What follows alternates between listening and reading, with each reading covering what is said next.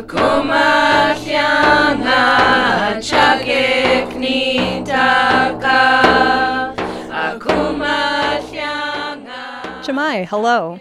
I'm Maria, up to Hatanga Selechnik. Welcome to the Alutiiq Word of the Week, a lesson in Alutiiq language and culture. This week's word is, kumak which means wick. In a sentence, kumak kuakas kami tamlaki tahtok the wick always gets black after it burns.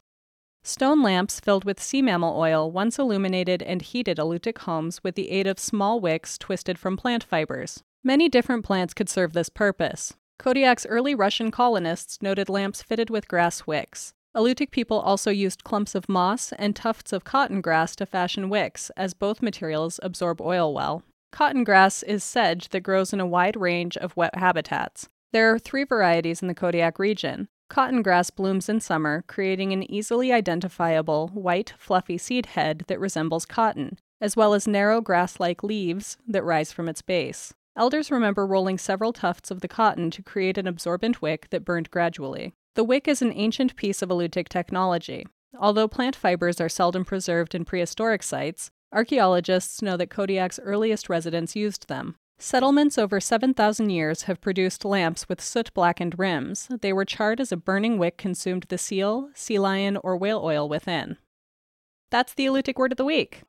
The Alutiiq Word of the Week is produced at the studios of KMXT Public Radio in Kodiak, Alaska. Words are spoken and translated by elders Nick Alokli and Sophie Shepard.